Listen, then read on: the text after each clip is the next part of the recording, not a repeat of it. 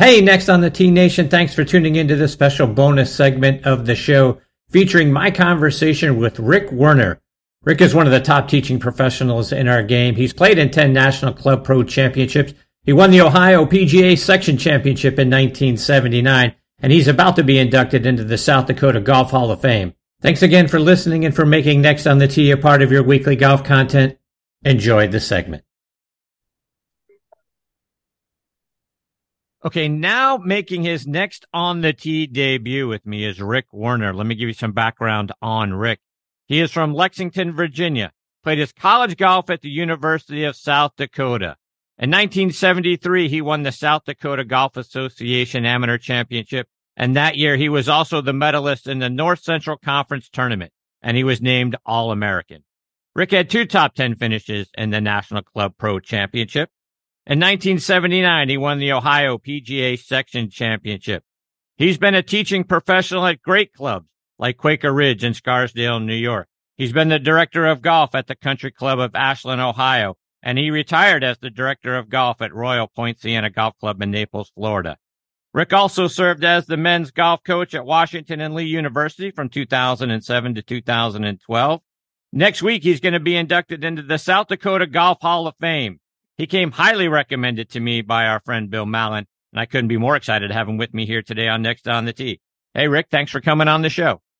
Chris, I appreciate that. Nice introduction. You're doing your homework, man. Ah, I try. I try. so, Rick, I want to start out our time today by going back to your early days. I'm sort of curious. How does a kid from Lexington, Virginia end up playing his college golf at the University of South Dakota? Actually, Chris, I grew up in uh, Huron, South Dakota. And from there, I, I, I went to the uh, university, University of South Dakota. But uh, yeah, I, I, grew up first 23 years. I was in, uh, I grew up in Huron, South Dakota.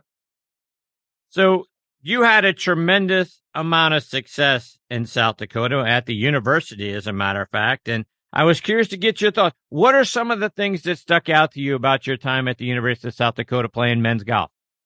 Well, we, we had, it's kind of a limited program. I mean, it's short season up there. We played the, three or four matches in the spring and a couple in the fall. But uh, I had a great coach, Duane Clodfelter. He was just a, a, wonderful individual, and he he was an inspiration for me for golf and life in general. And matter of fact, he was the basketball coach there for years. And in 1958, uh, USD won the uh, national uh, championship in their division. So co- coach is quite a guy, just a wonderful individual. So he he really got me inspired. But I grew up playing my golf in Huron on a on a nine hole sand green golf course. So it, I went from there to some playing some of the best courses in the world. So it's been quite a trip, but Chris. And like I mentioned in your intro, Rick, we got introduced through Bill Mallon, former PGA Tour pro, who has become a fantastic doctor after his time out on tour. You guys were friends in high school, right? Well, we actually met in about uh, once I got out of college in about 1974 down at John's Island Club in in Vero Beach. Bill was getting ready for the tour, and I was uh, cleaning clubs and picking up the range. But we've been good friends for 50 years. He's he's quite a guy. As you, as you know, Bill was uh, he won everything in uh, New England, All American at Duke. Got his tour uh, card in like 75. Played the tour for four years, and as I say, tour wasn't enough of a challenge for Bill, so we went back to med school, and he's just nationally known as an orthopedic surgeon, president of association, and so on. He's he's just a wonderful individual. He told me a story about when you were in high school, and for most guys my age, when when I was in high school, most of my friends they had the the famous Farrah Fawcett poster on their wall. I came into liking Charlie's Angels a little bit after she left, and Cheryl Ladd was the poster I had on my wall. You do me one better. You dated Cheryl Ladd in high school. Well, I, that, that's a little bit of a stretch. She was Chris. She was uh, her name was Sherry Stoppelmoor, but she grew up and she was a year younger and she lived about two blocks away. And I think everybody, she was so good looking. I think everybody's afraid to date her, but, uh, I don't know. I maybe met her at the movie one time or something like that. But yeah, she, and she's quite a golf, uh, fanatic. She wrote a little book here years back, but yeah, she, she's a, she's quite a golf fanatic. So yeah, she's a beautiful, talented woman and, uh, she went on to a lot of success there. Going back to your playing career in 79, as I mentioned in your intro, you won the Ohio PGA section. There's a lot of great golf talent up in the state of Ohio. What do you remember about that event? Uh, it's kind of interesting. I'll try not to drag it out, but in uh, in '79 we played at uh, I'll try to think of the golf course. It'll come to me, but in Cleveland, I got paired with Charlie Sifford the first round, and I heard you know Charlie could be difficult and and bitter in a way because he was t- tremendous talent in the 50s and early 60s. And as I understand, the PGA of America was Caucasian only until like 1967.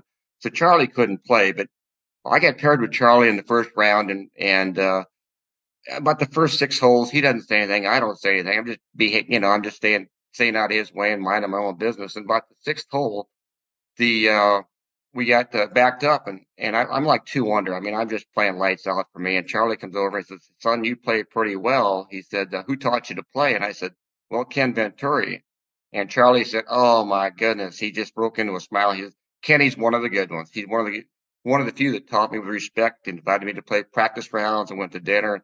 So we kind of became friends a little bit after that. And we went to, I, I was leading 69 and a couple good players. Jim Masuria was a good player, won the USJ junior and Brian App, a lot of good players up there, Jim Logan.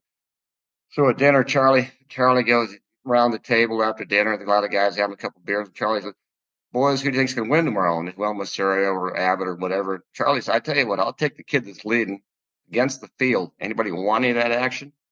So before wow. it's over with, so or it's over with, make sure Charlie bet like a thousand dollars, something like that. I mean, I, I bet I, I sitting next to Charlie. I said, Charlie, I might shoot 89 tomorrow.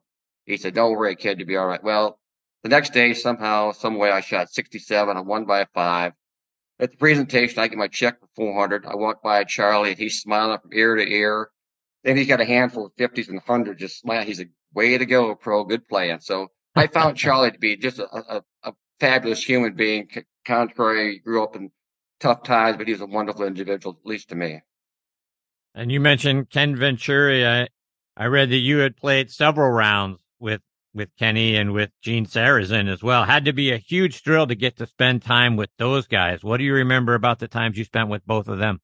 Well, I spent this was down in Marco Island. I was hooked up with those gentlemen down in 1974, 75, whatever it was. And uh, I probably played 150, maybe 200 rounds with Kenny. I mean, we played constantly for 20 years down there. And he, Kenny was a fabulous player. So, you know, people remember the old white haired guy on, uh, you know, telecast for 35 years. But, you know, Kenny was all American, uh, NCAA All American, uh, Ryder Cup, Walker Cup, uh, won 14 tour events, rookie of the year, 1957.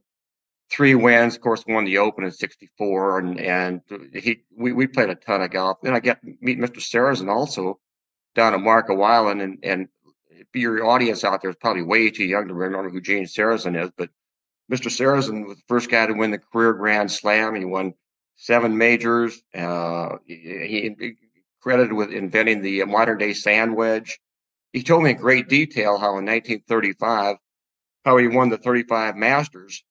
You know, he was three behind, standing on 15, and he's paired with Walter. And he told a wonderful story about it. So, but he knocked in the, you know, the double eagle, the shot heard around the world, and we'd get together and, and Ara Parseghian lived down there at the time. And we played the three of us and somebody else would be in the group. And we played 15, 20 times. Mr. Sears would tell stories about Bobby Jones and Walter Hagen and Tommy Armour and Francis Ouimet and on and on and on. And then, then coach would tell stories about, you know, coaching at uh, Notre Dame. So it was a, a fantastic experience around people like that. So you mentioned Ara Parseghian, another guy that had influence on your life legendary head coach at Notre Dame. How'd you, you know, getting to play with him and having the experience of not only playing with, I mean, being around him on the golf course, I imagine you got to spend some time with him off the golf course as well. What was it like spending time with Coach? Well, he, Coach Coach was a, a wonderful individual, and and he could play. He, Chris, he was a two handicap. You you got to shoot par better to keep up with the coach, but he was he was a wonderful inspiration, and he had a fabulous sense of humor. And uh, I, I, attended one game at Notre Dame. I, I grew up in Huron, South Dakota, and my mother's Irish Catholic, so I was a Notre Dame fan in and out, and tough to cheer for the Golden Gophers next door in Minnesota, you know, when they won about one game a year, you know. So I was a Notre Dame fan, and before the game, coach had retired, but I walked around campus before the game with him, and he was like, my goodness, he was, you know, people come up and, I, you know, I was walking with the coach, and he was telling me stories about Moose Krause, and he was just, he was he was dynamic. He was positive. He was funny. He was just, he was just fun. He was great to be around. wonderful individual. Going back to your playing career, you also had two top 10 finishes in the National Club Pro Championship. You're sort of like the, the Michael Block of your time. Talk about those top 10s and competing against the best of your peers. Well, I, I played well in 82 and 84 down in uh, PGA Gardens at PGA National back then. And I did finish, I think both, both times I, I finished uh, tied for 10th and that was like the first alternate would have put me on the Club Pro Ryder Cup thing against the you know UK and but uh, you know I played well there for it seemed like either played well a couple times or I missed the cut. I think I played in seven uh, seven national champion seven national Club Pro championships and then it, playing well it got me into playing the PGA at Riviera in '83 and Cherry Hills in '85. So I mean it, Chris. I mean I just for for me to come, you know, from nine hole sand green golf course from Huron, I mean, it's it's it's been a I've been very fortunate. I've been around some great people, and I, I, I made a comfortable living, you know, doing something I just absolutely love. Eric, over the years, you were low professional in several South Florida Pro Am tournaments. You set course records in Ohio and Florida. You shot scores of 62 and a, a couple of 63s. Talk about the places that you went out there, and uh, next thing you know you're setting a course record. Yeah, yeah, yeah. I played at Quaker at, uh, at Country Club of Ashland, which is a great old golf course. The, the front nine was designed by Willie Park Jr., just a fabulous nine holes. And in the back nine, they had added later on, long before I got there. But yeah, I went out and shot uh, 62 there, I believe it was. And then twice at Royal Poinciana, we had 36 holes down there. And, and I shot 60, 63 and 63 on both golf courses. They, they've since made it much more difficult I probably couldn't break 80 now, but it, but back then, I mean, the, the one stretch there, I made three, eight threes in a row in the front nine. Wow. So, I mean, I, I, I just, Chris, my, my playing resume is very short. So you really did, did some digging to find up some, some couple times I played pretty well there. But, uh, yeah, I, I, I, I got to go in a couple times, like not very often, but I did a couple times. So I couldn't keep it up with Mallon, but I, you know, I, I played all right a couple times there. Speaking of that, did did you spend it at all? Did you ever think about getting out on the PGA tour, or did you decide early on that becoming a teaching professional was where your calling was at? Well, I, you know, I, Chris, I, I won the uh, South Dakota State Am in 1973. And I mean, you know, the next logical next step for me is the PGA Tour, right? So I go down to the Q School down in uh, Las Colinas Country Club in Irving, Texas. And it was a two stager back then, and I missed going to the second stage by uh, maybe four shots. Didn't play great, but I didn't play my best, but I still played pretty good. So I was finishing up, and and uh, I, I finished on back nine. I shot 36, and I'm thinking, you know, that's pretty good for me. I probably had nine putts. I don't know, but uh, so I'm thinking, uh, you know, that they're talking about this young phenom coming out of the University of Texas, and I thought, well, I'll watch him play the back nine to see how I'm going to stack up. You know, who's, who's, who's my competition come the next year? Well, I watched the little gentle Ben Crenshaw shoot 29 on that nine holes, and I thought he was going to fall asleep out there. And, uh, so I shot, you know, watched, let's see, old Ben just cut me by seven shots on nine holes. And I said, man, I can learn how to sell shirts and teach if I'm going to be in the golf business. So that was the extent, that was the extent of my, uh, PGA tour aspirations right there. You uh, started to mention Quaker Ridge, a, a, wonderful golf club. It's a historic Tillinghast design up in Scarsdale, New York, known as Tilly's Treasure. It's regularly ranked as one of the top courses in the world, let alone here in our country. It dates back to the, the early 1900s. I even read that George Washington and his troops are said to have spent time on the property in 1776. But what was what was it like being there at Quaker Ridge? I was uh, I was a teaching professional there in 75, 76, and 77.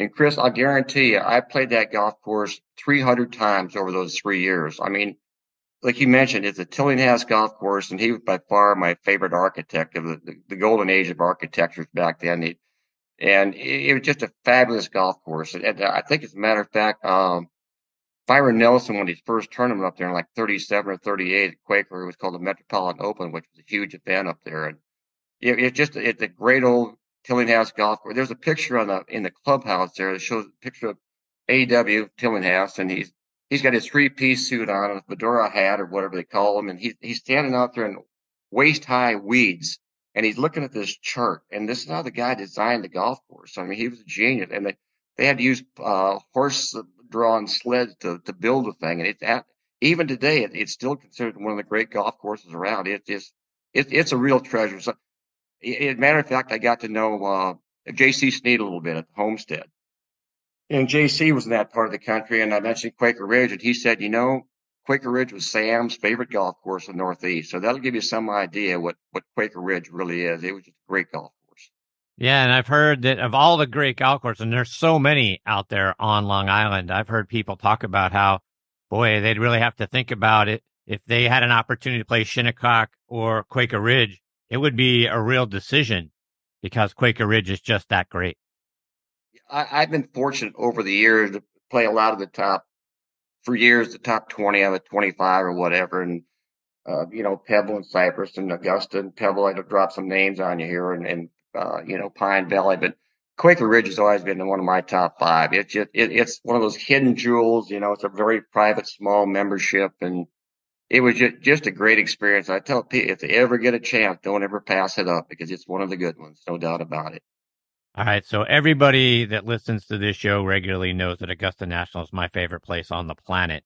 You you threw out there, you kind of breezed through that you've played at Augusta. Tell me what that was like.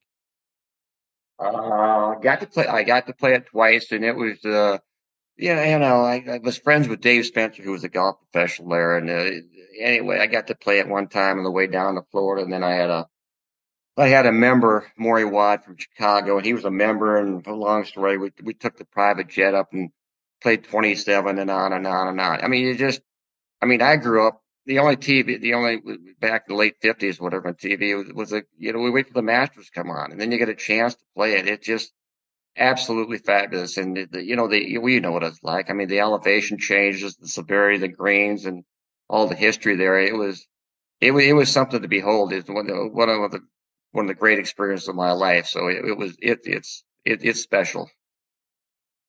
You've also got to spend some time with other great instructors in our game, guys like Jim McLean, who's a wonderful friend of this show. You spent some time with John Jacobs, David Ledbetter, Hank Haney, Bob Toski, Davis Love Jr. Tell me about getting to spend time with them. Did you pick their brains and incorporate a little bit of each of them into your teaching methods, or what impacts did those guys have on you? Well, after after after Gentle Ben cut me by seven shots, like I said, I got to learn how to teach, and I didn't know a thing about teaching. I think I read Hogan's Five Fundamentals, you know, and you know, which is a weak grip, cup it open, uh, uh, cup it at the top, unwind the hips, you know, which is you know, Chris, which would be great medicine for a world full of slicers. My you know, my students went from a little slice to a big slice to a shank, you know, so I was able to spend time with a lot of the, men, the fellows you mentioned. I to me, John Jacobs was John. John, they were all great teachers. They're all wonderful, spectacular teachers, and, and very accommodating to me. But John Jacobs, to me, was the best I ever saw. Chris, he was. And somebody said why, and I said two words: uh, simplicity and results. Fabulous, fabulous teacher. So Jim McLean and I have been good friends. Jim was at Westchester Country Club teaching when I was at Quaker Ridge, and we play golf three, four days a week. So we, we've been good friends since 1975. And uh, and you mentioned Hank Haney and, and David Ledbetter and uh, Bob Toski and Jim Flick and Davis Love Jr. was Mr. Mr. Love was just a fabulous individual. I didn't get to know all those people that well, but I watch him. I, I would spend hours and days at a time. I'd, I'd catch an airplane flight at Naples, Florida at six o'clock in the morning, fly to Orlando, rent a car and go watch John Jacobs teach all day and then catch the flight home. I mean, it was just an opportunity to watch some of those people teach. It was just a wonderful experience for me. Some others that I read that had influence on you were Jackie Burke and Byron Nelson. That's a heck of a Texas connection getting to spend some time with those two guys. What was that like? Well, I got to know Jackie a little bit. You, you got to, you, Jim, Jim comes on, Jim McLean comes on your program. Have Jim talk about Jackie Burke because he was really you know, he Jim's really good friends with Jackie, but I got to know Jackie and took a lesson from him, and and and he's one of the smartest individuals, golf and business and life I've ever met in my life. And he wrote a wonderful book uh, called "It's Only a Game." And your viewer, your listeners out there, if they want a good read, I mean, don't don't pass up reading Jackie Burke's uh, "It's Only a Game." It's a sensational book, and Jackie was just a, a wonderful individual, and he was Jackie was a tough guy. I mean, he was a good guy, but he was a tough guy. In World War II, he uh, he, he was in the Marines. He taught physical fitness and hand to hand combat to Marines that were going over to Southeast Asia, you know, out of the Southeast Pacific. So, but he was a good guy. Jackie was a good player. He played in the seven Ryder Cups. He won uh, the Masters and the PGA in '56. Uh, he's the last guy to win four tournaments in a row. I mean, Tiger won seven or eight in a row, but Jackie won four in a row, four consecutive tournaments, which he did in 52, I think it was. So, you know, he, he was a sensational player and a, and a fantastic, fantastic putter. And I, I, think Jim McLean, if you got a, Jim McLean told me a story about Jackie, and again, Jimmy's a lot better, much more acquainted than Jackie and I, but he, Jimmy told me a story about, uh, Billy Ray Brown going for a putting lesson. Jackie was a great putter. Uh, Mickelson and Crenshaw, uh, they all went to him for lessons and putting lessons. But Billy Ray went for a, a putting lesson, and uh, Billy Ray was a good player, All American at Houston, won three times on the tour, so he could really play. So he goes out for a, a putting lesson with Jackie, and Jackie throws a couple, three balls down about four feet away, and Billy Ray makes the first two, and then then he then he lips out the third one. He says, "Oh darn it!"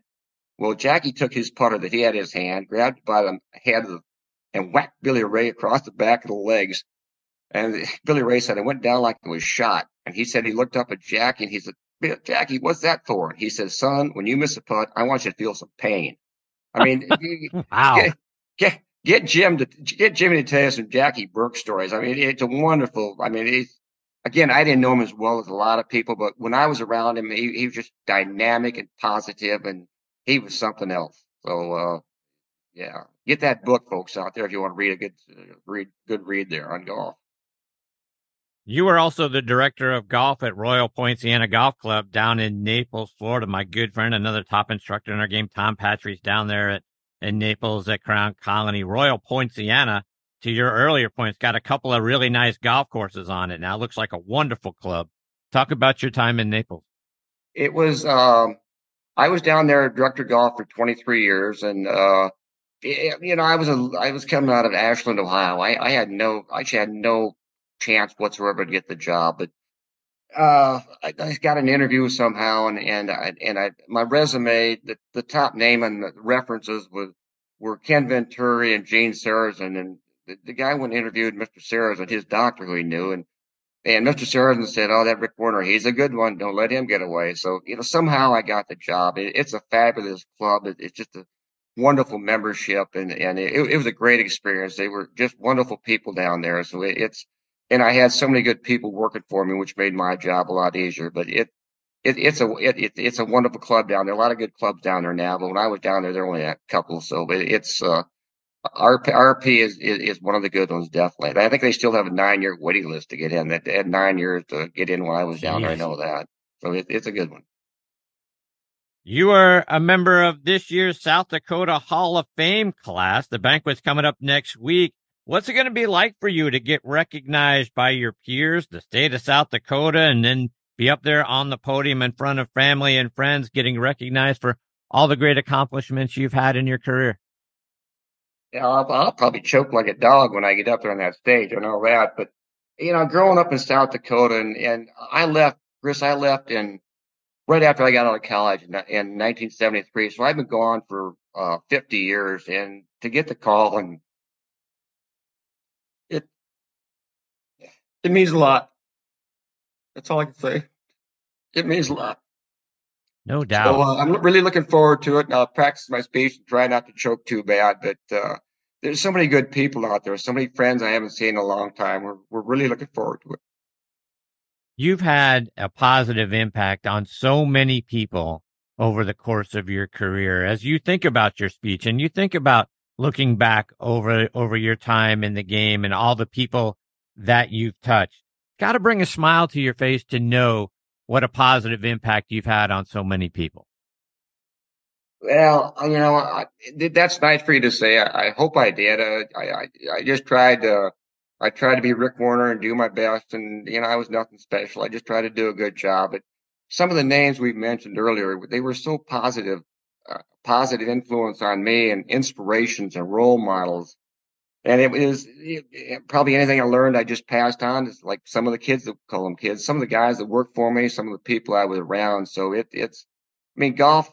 You know, Chris, growing up, like I said, in Huron, South Dakota, playing a nine-hole sand green golf course, and you know, going as far as I have, and you know, I'm, you know, I was never player of the year or teacher of the year or anything like that, but I had a wonderful experience as a golf professional, and it's it's uh, it's something that I'll, I'll, treasure forever. And going into the South Dakota Hall of Fame with some of my uh, a lot of my good friends, and we're really looking forward to it. But it, it's it's been a it's been a good ride this golf thing.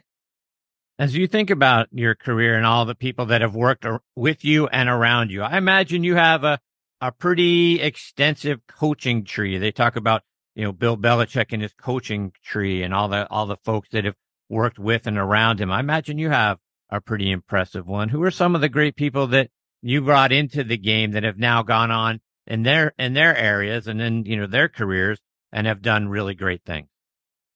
Well, I was fortunate because I I always hired always try to hire I say somebody smarter than me, which wasn't it didn't take too much, you know, but I always tried to hire good people because I knew if they would make a golf professional look good or bad, but I always tried to hire good people and I was fortunate to have some some excellent young men and women that worked with me there, and, and several of them, several went on to be head golf professionals. And and uh, one of my good friends, he's uh, Jim McLean's right hand man, Glenn Farnsworth. He's probably the best unknown people don't know about. The, teaching with uh, Jimmy down there in Doral and in South Florida for 30 years, and John Allen, a good friend of mine. He's been over at uh, Sunnydale Golf Club in, in Philadelphia for decades, and and I've had so many, and it's just hard to. But it was if I had a positive, you know, influence on all those people, I, I, am glad I did. But they had a positive influence on me too. I know that. So it, it's it's been a good run.